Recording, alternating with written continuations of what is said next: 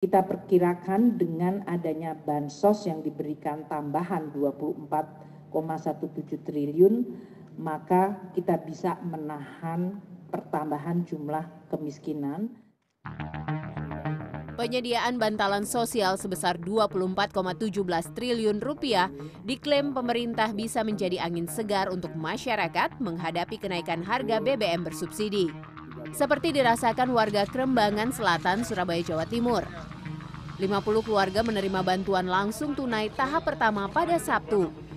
Dinas Sosial Kota Surabaya menyebut pada tahap pertama ada 71.906 keluarga penerima manfaat bantuan sebesar Rp300.000 untuk dua bulan, yakni September dan Oktober. Kemudian bulan November dan Desember akan diberikan pada bulan Desember. Terima kasih senang sekali. Ini tahu Bu untuk apa ini Bu? BBM. Bahan bakar ya. Ya, Nantinya akan dibelanjakan untuk apa ini Bang? ya nanti dibelikan untuk ya apa BBM juga beli sembako juga. Cukup Perlu diketahui subsidi bantalan sosial sebesar 24,17 triliun rupiah dibagi dalam tiga kategori. Yang pertama, bantuan langsung tunai atau BLT yang mencapai 12,4 triliun rupiah.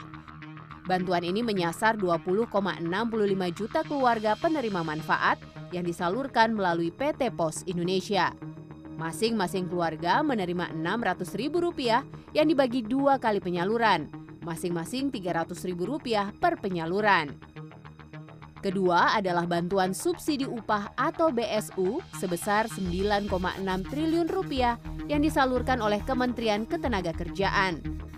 Bantuan ini menyasar 16,5 juta pekerja yang berpenghasilan maksimal 3,5 juta rupiah per bulan. Mereka yang menerima harus terdaftar dalam BPJS Ketenagakerjaan. Terakhir adalah subsidi transportasi sebesar 2,17 triliun rupiah. Dana subsidi berasal dari 2% dana transfer umum, yakni dana alokasi umum, dan dana bagi hasil pemerintah daerah.